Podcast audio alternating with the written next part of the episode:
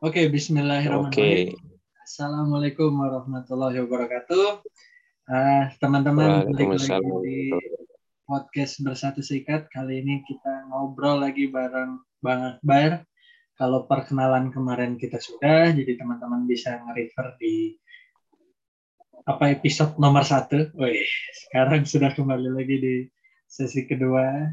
Ah, sedikit nyempil di antara teman-teman yang lagi mulai podcast sesi pertama, tapi Bang Akbar juga sudah mulai di sesi kedua. Nah, karena uh, kemarin juga ada beberapa masukan untuk uh, kayaknya perlu nih mendalami hukum lagi, kita perlu melek hukum yang mana kadang kan simpang siur ya Bang ya, gitu kita ngerasa kok yang sana dihukumnya begini, yang di sini dihukumnya begitu, yang di daerah sini begini, kejadian begini ya begitu gitu ya kurang lebih Bang Akbar paham lah. Nah tapi kan akhirnya eh, kita jadi concern juga nih sama hukum nih mungkin ada irisan-irisan ya nggak selalu ya hal-hal yang kriminal ya tapi kan ada hal-hal yang memang eh, karena kita negara hukum ada administrasi yang harus kita lakukan ya, tentu kita juga perlu jadi melek hukum gitu. Nah kita kita mungkin masuk dari situ tuh. Nah, seberapa penting sih sebenarnya individu maupun mereka-mereka yang juga udah punya bisnis. Kemarin kan sempat kita singgung nih bahwa uh, kalian punya yeah. bisnis minimal nama brandnya aja itu udah harus dari awal udah dimiliki sama kita kan. Jadi dia uh, istilahnya kita udah punya pegangan lebih aman dan nyaman perjalanan ke depannya. Nah boleh share sedikit nggak sih bang betapa pentingnya si hukum ini di awal bukan untuk sebagai apa ya uh, solusi, tapi kan ini juga sebagai pencegahan gitu. Jadi ada prevent areanya yang di mana kita itu udah siap gitu dari awal. Gitu. Boleh cerita nggak bang? Silahkan. Iya. Ya, jadi kayak di podcast sebelumnya kan eh, hukum kita tuh kan masih sangat transaksional ya. Jadi di Indonesia ini yang harga mati itu cuma NKRI, sisanya tuh negotiable ya kan. Nah, eh, teman-teman baik yang personal eh, ataupun yang menjalankan usaha. Nah, yang kalau yang personal ini lebih khusus lagi kalau dia profesi ya, profesional ya. Apakah dia eh, dokter, notaris dan dan lain sebagainya ya profesi yang yang yang mempunyai resiko terhadap hukum lah ya itu sebenarnya eh, harus eh, sadar bahwa eh, dirinya itu sewaktu-waktu bisa bisa menemui masalah hukum. Nah makanya eh, kalau di luar negeri eh, rata-rata eh, keluarga yang dari golongan menengah itu sudah punya eh, pengacara langganan. Entah itu pengacara keluarga di bidang eh, di bidang eh, untuk untuk untuk khusus untuk khusus masalah keluarga atau pengacara eh, berlangganan untuk masalah bisnis. Tapi intinya mereka punya pengacara langganan. Jadi mereka tahu kapan saja eh, eh, kapan dan tahu kapan dan ke mana ketika ada hmm, potensi masalah hukum yang akan uh, mendera mereka, beratnya begitu kan. Uh, jadi uh, di Indonesia itu sudah tahu hukumnya seperti demikian dijalankan secara praktis, tapi juga masyarakatnya juga ah nggak apa-apa jalan aja dulu gitu kan. Nanti kalau udah kejedot, nah biasanya tuh malah lebih eh, lebih parah. Kadang-kadang juga sudah menghabiskan biaya. Nah yang paling sering eh, ceritanya, eh, yang paling sering kami dengar ceritanya sudah menghabiskan banyak biaya, sudah berganti-ganti pengacara, ternyata juga dikerjain juga sama pengacara gitu loh. Nah tentu ada apa ya, eh, ada kriteria untuk untuk memilih eh, pengacara. Karena pengacara itu modalnya tuh sebenarnya trust ya. Jadi kalau nggak ada trust misalnya masih ragu-ragu seharusnya orang itu atau perusahaan atau badan usaha itu tidak menunjuk dia untuk jadi pengacara ya.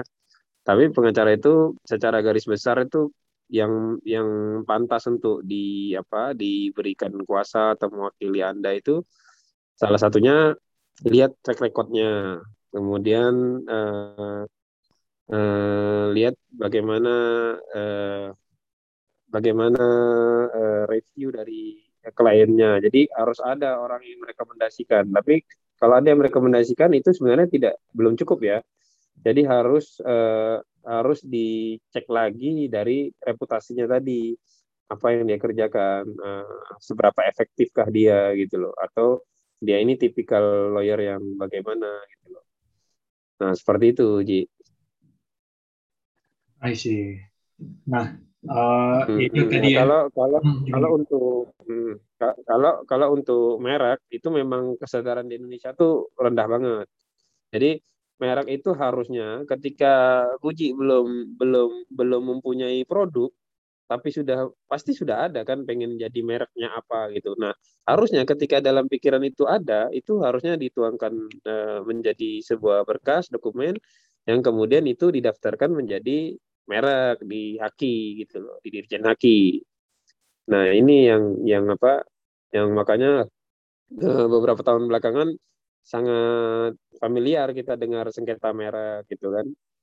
Ya karena bayangkan untuk orang-orang yang kita lihat sepertinya mampu meng-hire pengacara, kemudian uh, mampu untuk untuk apa? Untuk mendaftarkan merek, tapi ternyata juga tidak mendaftarkan, apalagi yang memang memulai dari nol dari bawah gitu. Yang dalam uh, tanda kurung tuh dalam tanda kutip tuh maaf kayak modalnya pas-pasan gitu. Yang modal lebih aja kadang-kadang nggak sadar dengan dengan izin apa dengan dengan intellectual property right itu kayak apa trademark gitu ya. I see. Nah kalau apa namanya uh, yang tadi ya menarik karena kan kadang bingung juga tuh uh, di mana memilih lawyer dan lain-lain. Nah tapi kalau kita ngomongin tentang melek hukum nih, untuk individu-individu nih biasanya yang paling sering nih apa sih hal-hal yang harus perlu diperhatikan nih Bang? Misalnya uh, urusan administrasi hukum yang tadi. Tapi kalau misalnya uh, nyangkut-nyangkut ke ya lagi rame lah, lagi viral itu ada penangkapan gitu. Uh, nah itu tuh biasanya gimana sih Bang sebenarnya harusnya buat uh, keluarganya gitu dalam menyikapi hal gitu tuh harus gimana gitu?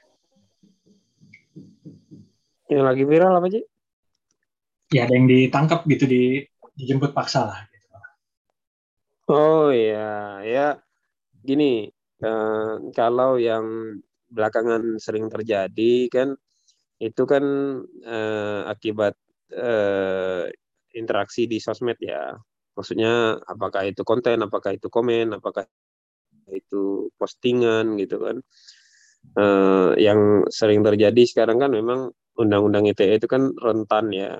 Tapi sebenarnya serentan-rentannya undang-undang ITE itu tetap saja bahwa kita itu sebenarnya tetap bisa nggak nggak kena dengan menjaga dan ada apa ada kiat-kiatnya juga gitu loh. Maksudnya postingannya kan. Nah postingannya tidak perlu menyinggung tentang orang lain karena itu memang berpotensi atau kalaupun menyinggung tidak perlu dengan lengkap disebutkan identitasnya sehingga orang kalau apa, apa eh, maksudnya eh, supaya tidak terpenuhi unsurnya itu ya sebut saja X atau apa tanpa harus eh, me, apa merinci ke sosok orang tersebut gitu loh. Nah, jadi kalau masalah personal belakangan ini dan apa eh, lebih sering ke urusan sosial media gitu loh. Nah, sosial media itu terus kalau misalnya nih mengalami apa misalnya eh, ada hutang piutang nih Ji, ya, Uji nagih hutang ke si A lah misalnya. Nah si A ini menghilang nggak bayar apa segala macam terus Uji umumkan di sosial media tentu aja itu bisa menjatuhkan harkat martabat dia dan itu sudah memenuhi unsur sebetulnya gitu loh. Memang Puji benar dalam dalam dalam alam sosialnya benar bahwa itu memang dia berhutang kok betul. Tapi karena hutang piutang itu ada upaya hukumnya di pengadilan perdata misalnya kan ada gugatan sederhana tuh Ji, yang maksimum 500 juta itu kan bisa di situ. Yang nanti dia peradilannya cuma tiga cuma 30 hari peradilannya. Hmm. maksimal 30 hari doang dia peradilannya. Nah, itu kan juga apa maksudnya gini eh, kalau Muji langsung posting bahwa si A ini berutang sama saya dia enggak bayar dia malah matiin bla bla bla itu sudah merendahkan martabatnya dan apa ya memang memenuhi unsur pidana gitu loh. Memang lucu juga memang rasanya hukum kita. Tapi memang itulah kenyataannya gitu loh. Nah eh, kalau kalau mau harusnya disebutkan tanpa nama seperti itu.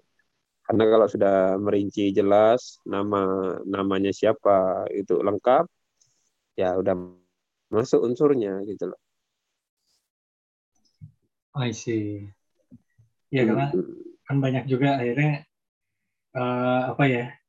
Akhirnya sebenarnya mereka tuh sebenarnya korban tapi karena langkahnya uh, ya tadi ya menyebutkan nama atau institusi tertentu malah jadi backfire ke mereka ya. Tapi, tapi kalau yang hmm.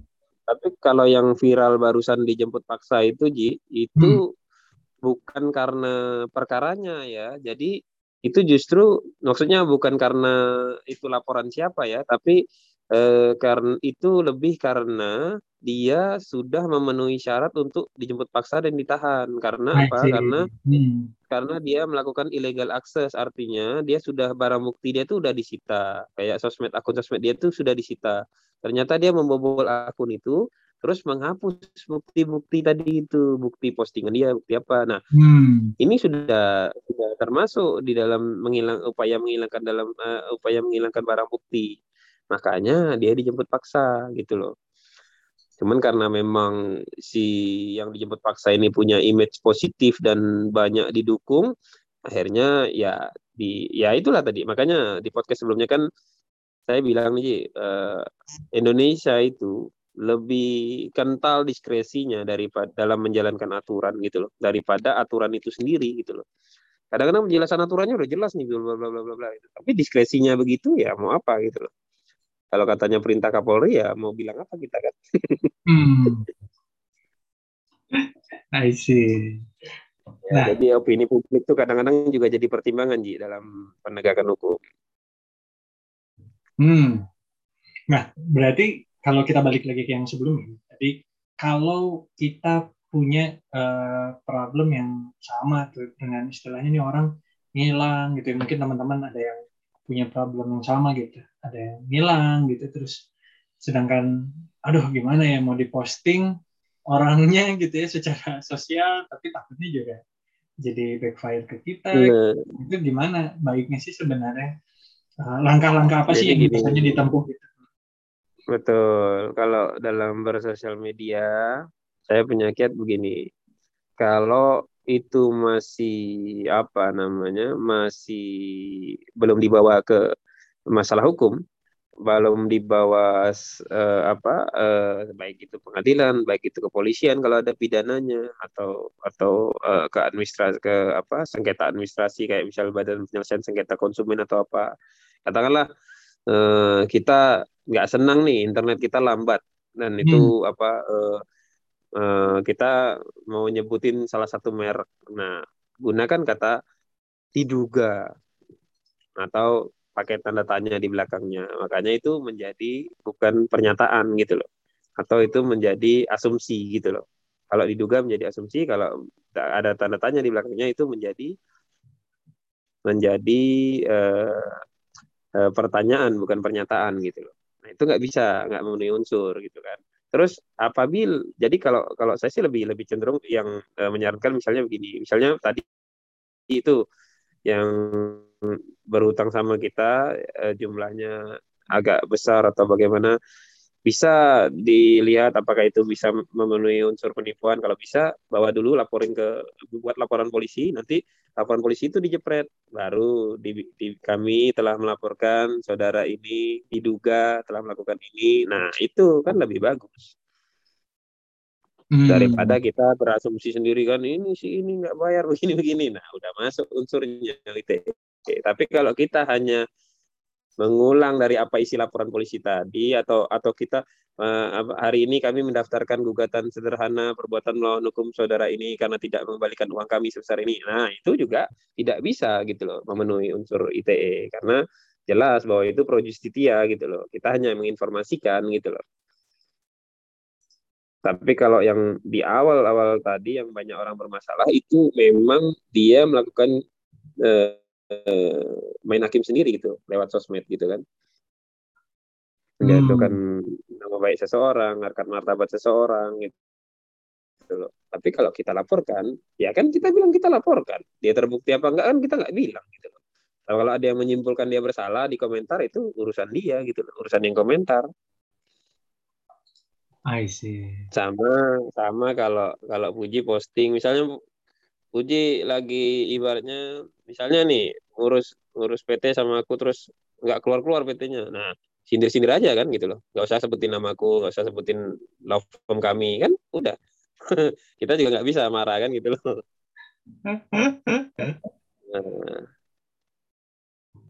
Tapi juga kan ada kasus-kasus yang mana uh, mungkin nggak spesifik nyebutin tapi uh, tapi ada juga yang ke, ke tetap masuk kan kesangkut gitu kepanggil nah di situ dia salah pilih lawyer ini kembali ke permasalahan awal tadi bagaimana meng apa ya memfilter ya yang mana karena sekarang itu organisasi advokat tuh lagi terpecah Ji. Sekarang ada kurang lebih 50 organisasi advokat kan. Jadi kita tuh maksudnya mau multibar tapi jadi barbar gitu loh. Kalau di semua negara lain kan hanya satu, hanya single bar gitu loh. Advokat tuh hanya punya satu asosiasi gitu loh. Tapi di kita enggak liar sekali sampai 50 50 dan ada itu memang advokat-advokat yang nggak tahu datang dari mana tiba-tiba lulus sarjana terus tiba-tiba bisa sumpah bisa ambil advokat gitu kan itu makanya apa teman-teman harus lihat. Tapi juga gini bukan juga ini mendiskreditkan satu atau dua organisasi advokat ya enggak. Tapi benar-benar lihat lagi personalnya gitu loh. Anda harus benar-benar kenal dengan uh, dengan dengan pengacara yang akan anda tuju. Bukan hanya kenal tapi anda tahu apa pekerjaannya bagaimana kinerjanya reputasinya cara dia bekerja gitu loh moto dia kayak gitulah. Jadi ya masa kita mau kadang-kadang mau beli TV aja milih-milih lama gitu kan masa milih lawyer cepet-cepet gitu loh. Nah, alangkah memang itulah tadi apa? Alangkah baiknya kalau dia e, berlangganan kayak apa sistem retainer klien gitu Ji. Sistem berlangganan gitu kan. Yang pertama itu biayanya kemungkinan lebih murah, tapi ini nggak disarankan ya untuk menengah ke bawah ya, karena emang agak agak rumit gitu loh. Kalau yang menengah ke bawah, ya cari tuh teman-temannya yang dia tahu oh profesinya lawyer dan memang apa bisa diajak konsultasi gitu kan. Kalau menengah ke atas ya sewalah kami kan gitu Ji. Menyelipkan iklan ya Ji ya. Ini dikat aja Ji. Enggak dong, enggak akan dikat ini mah. Iya, iya, iya. Ya. Sambil menyelam minum susu ini, Ji. Jadi tadi Ahlo ya, A H L O Advocats and ya. Consultant ya. ya. Kalau kalau alumni Beswan Jarum konsultasi free lah. Asik. Kalau action baru bayar. aduh, aduh, aduh. Nah, Bang, tadi kita masuk ke sekarang si perusahaan ya. Kalau tadi yeah. kan ya. individu tuh hal-hal yang mungkin yeah. secara umum nempel gitu. Nah, uh, kalau dia brand ya, mungkin kalau perusahaan besar kan ya dia sudah terkelola dan sudah terplan terencana dengan baik gitu ya. Iya. Yeah. akan ada apa-apa-apa gitu. Nah, tapi buat mereka-mereka nih yang baru ya, boro-boro istilahnya kan, aduh, boro-boro mikirin hukum gitu ya. Terus dia mikirin ini keuangan baca laporan keuangan juga masih bingung gitu. Nah tapi kan iya. gimana ya bahwa sebenarnya ini juga penting gitu. Nah biasanya hal-hal apa saja nih. Kalau di awal itu mereka tadi kan kita udah sempat sebut ya uh, sempat mention ada brand gitu di awal gitu. mungkin juga ya uh, pendirian si legalitas perusahaannya gitu nah terus ya kira apalagi sih apakah karena kan gini mungkin perusahaan itu kan juga mungkin dia jualan ngadepin orang luar. Tapi kan juga sebenarnya dia punya uh, apa ya istilahnya internally juga ada kebutuhan memahami hukum yang mungkin kayak dari dunia kerja gitu ya para pekerja gitu kan dan lain-lain. Nah itu betul. ya jadi memang eh, kalau dia memiliki suatu produk memang yang harus dipikirkan adalah pendaftaran merek itu nggak masalah pendaftaran merek dulu jadi jangan kayak telur telur dulu apa ayam dulu gitu kan. Kalau pendaftaran merek ya boleh jadi daftarkan merek dulu atau boleh juga mendirikan badan usahanya dulu. Sama, sama aja menurut saya sama aja mana yang duluan nggak apa-apa. Terus kalau ini sudah dua ini sudah itu yang harus dipikirkan apakah dia akan merekrut pekerja. Nah, kalau dia akan merekrut pekerja, nanti akan ada uh, apa?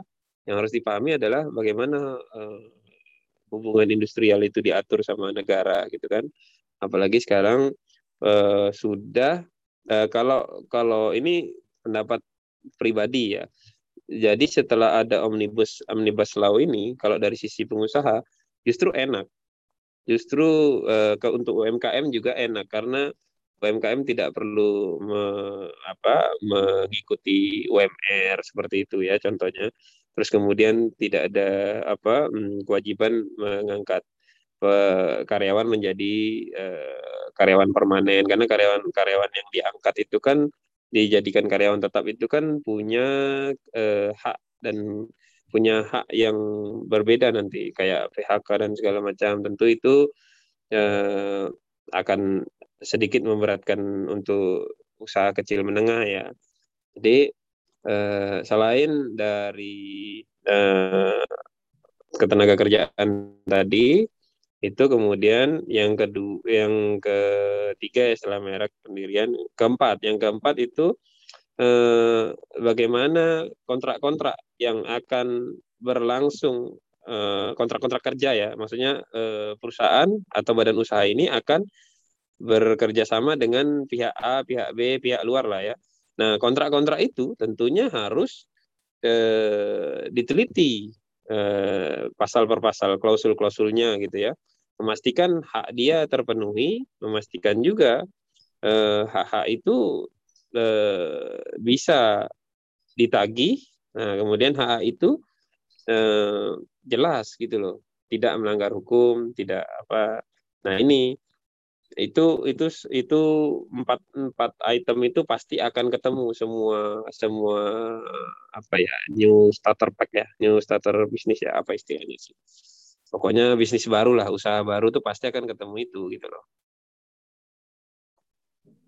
I see nah uh, mengenai pasal-pasal ya bang kan kadang juga ah, gimana ya uh, cara mungkin tips karena kan kadang MOU-nya panjang banget ya kalau kita ngeliat mungkin yang perusahaan established ngasih untuk kerjasama gitu kan biasanya dia poinnya banyak banget gitu. Nah tips apa nih bang yang bisa istilahnya nggak oh nggak ada yang miss nih bahwa di pasal ini begini di pasal ini begini. Iya, memang kalau kontrak kontrak kerja ini biasanya yang yang harus dibaca betul-betul itu di sistem pembayaran, cara pembayaran. Biasa ada kalimat-kalimat jebakan di cara pembayaran itu. Misalnya dulu ada seorang temen ya yang yang dia ya artis baru lah gitu ya. Kemudian dia udah syuting full itu serial gitu, serial komedi gitu kan, uh, syuting full Kemudian eh, jadi di apa eh, production house-nya itu memberikan eh, kontrak cara pembayarannya itu adalah eh, ini eh, produk ini laku dulu di salah satu stasiun TV, baru dia dapat bayaran. Nah, untungnya kan kita lihat itu ya nggak mau dong masa kita kerja capek-capek udah syuting full berapa episode nunggunya ntar kalau dibeli apa kan TV apa TV TV ya salah satu TV di Indonesia lah ya saya nggak menyebut gitu. Misalnya harus dibeli ini harus dibeli ini kan nggak mungkin gitu loh. Itu itu salah satunya contoh pembayaran. Contoh apa uh, sistem pembayaran. Terus ada lagi eh, klausul-klausul yang harus diperhatikan itu penyelesaian perselisihan, apa yang dia gunakan, di mana dia akan menyelesaikan perselisihan. Nah, tapi sebenarnya ya eh, semua klausul itu harus diperhatikan dengan seksama. Enggak cuma di sistem pembayaran ya, Ji, tapi di hmm. semuanya harusnya di, bisa bisa di apa? bisa benar-benar dilihat. Eh, Makanya kalau eh, apa namanya? Eh, di luar negeri, mereka memang udah punya lawyer sejak mereka berangkat berusaha gitu loh.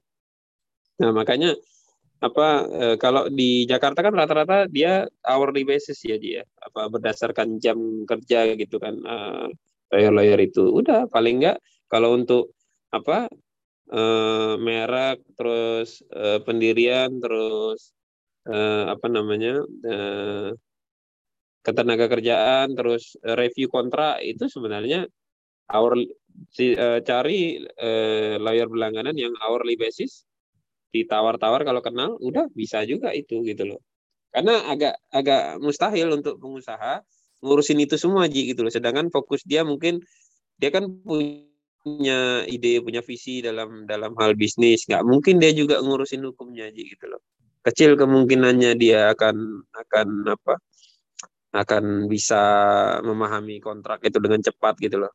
Jadi memang memang apa? Memang memang ya mau tidak mau gitu ya.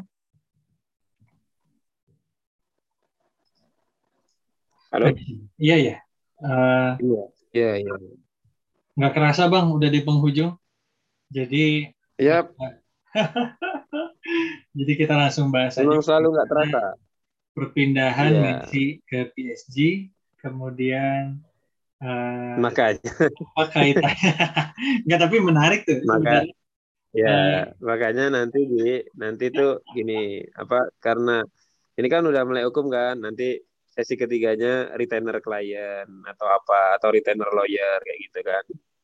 Gimana sistemnya? Atau atau apa sih sebenarnya apa gimana sih apa misalnya bayarannya apa aja sih kalau lawyer itu misalnya kan ada ada berapa? Itu kan udah termasuk di retainer klien, klien atau retainer lawyer ya pembahasan itu ya.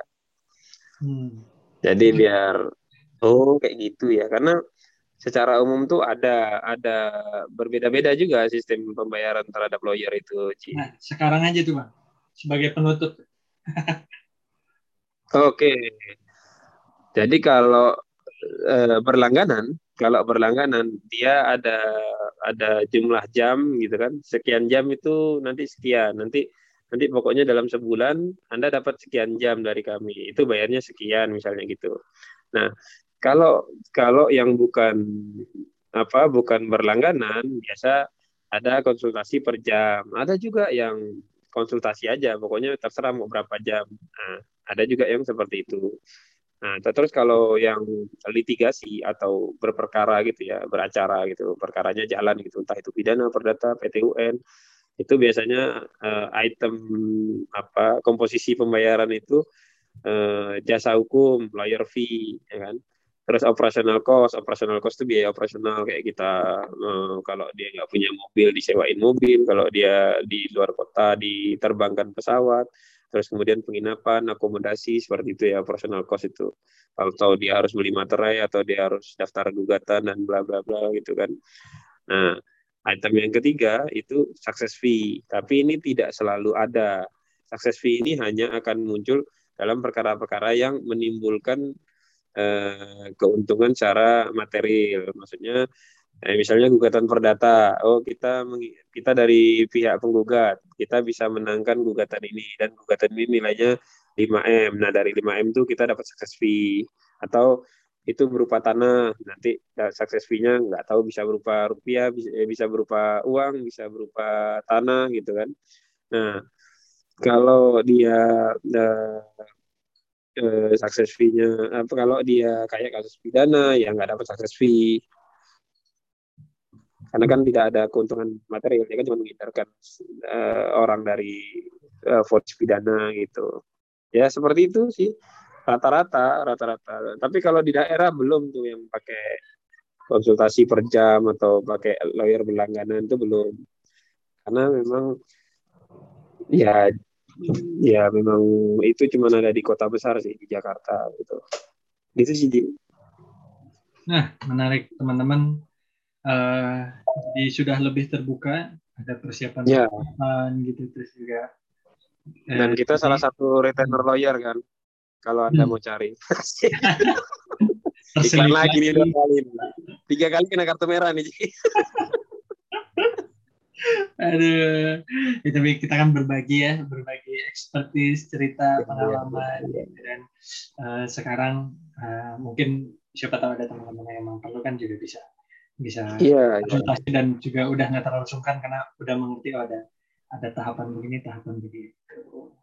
Gitu. Iya, iya. Terakhir tutup nih, berarti bisa dihubungi di mana kalau mau ada yang ingin ke Bang Abah? Kalau dihubungin, ya Puji punya kan kontak pribadiku kan. Asik. Kalau kalau alumni kan, ya. Kalau apa? Kalau di apa IG kan ada lo alko itu kan user user ID-nya kan. Kalau di IG alko kan. Oke. Okay.